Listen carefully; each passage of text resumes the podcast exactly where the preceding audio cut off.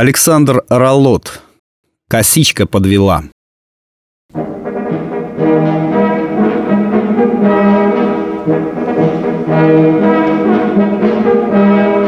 Ваше благородие, туточки казачки наши возле дуба на нейтральной полосе письмецо подобрали. Не изволите ознакомиться? Подъясаул, ты в своем уме? Какие казачки, что ты мелешь? Бражничал вчера? Никак нет. А казачки-то из первого полка, хлопцы справные, шутковать не будут. Надо по инстанции бумагу передать, ибо на конверте написано «В действующую в Манчжурии русскую армию от японского штаба». По-нашенски, не ихними иероглифами. конверту еще и письмецо для китайцев прикреплено было. Наш маркетант по-местному маленько кумекает, вот сподобился перевести. Начальник взял конверт и бумагу. Углубился в чтение. С каждой минутой выражение его лица принимало все более озабоченный вид – Китайскому населению под страхом наказания пакет не трогать, передать русским в ближайший полк. Остальные иероглифы мне не знакомы, пояснил маркетант. Под Есаул, ты сколько лет служишь? Командующий поднялся из-за массивного стола и, не мигая, смотрел на подчиненного. А до восемь, никак не менее.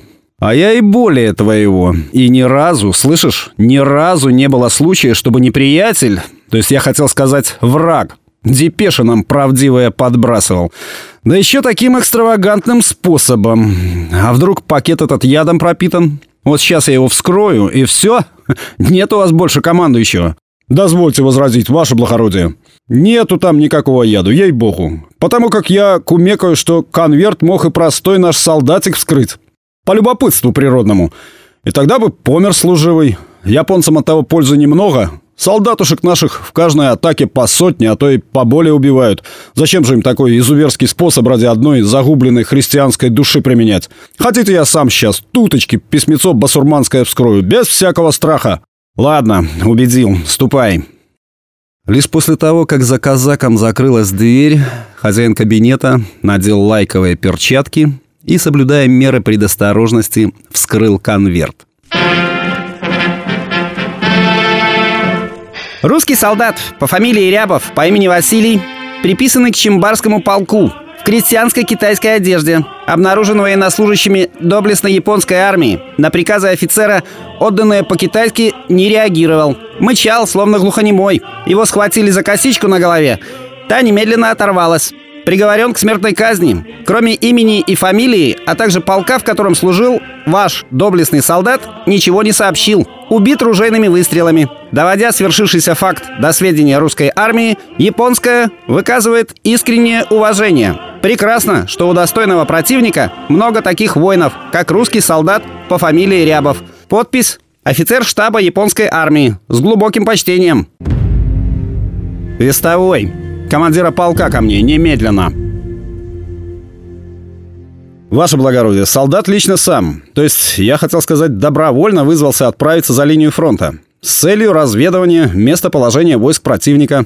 Василий у нас слыл душой компании, смешил солдат и командиров. Великолепно копировал мимику, жесты и манеры японских самураев. В этом деле ему в полку равных не было. Задание выполнил успешно, прошел через всю линию их окопов – Возвращался в расположение части, наткнулся на разъезд японский. В письме все правдиво изложено. Перебежчик от них рассказывал, что солдата нашего сильно били. Однако при этом обещали сохранить жизнь и даже переправить на японские острова, подальше от войны. Василий молчал. Перед казнью на вопрос переводчика, что русский шпион желает сказать, глядя в глаза смерти, ответил коротко. «Завсегда готов помереть за Отечество. Прошу об одном, сообщите нашим все как было».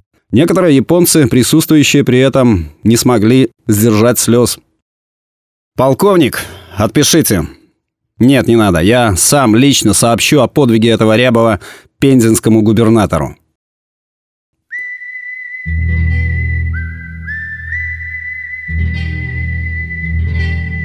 Записка командующего попала в российские газеты, и фамилия простого русского солдата прогремела на всю страну. Поезд, на котором везли останки русского разведчика от дальневосточной Читы до родной Пензы, встречали тысячи простых людей. Держали в руках иконы и цветы. Из различных уголков огромной страны в село с красивым названием Лебедевка на помощь в воспитании четырех оставшихся малолетних сирот начали поступать добровольные пожертвования. Из Астрахани, из Башкирии, из Уфы, из Харбина, из Средней Азии, из Украины присылали пожертвования учителя и ученики. 1 рубль 50 копеек отправил неизвестный с инициалами Я.П. 5 рублей поручик из Мугдена. Два рубчика, все, что смогли, вдове солдата отправили ученики. Им рассказал об этом учитель. По копеечке собрали – мы, Николай II, император и самодержец всероссийский, царь польский, финляндский, из своих личных средств тысячу рублей на школу и еще тысячу семье солдата.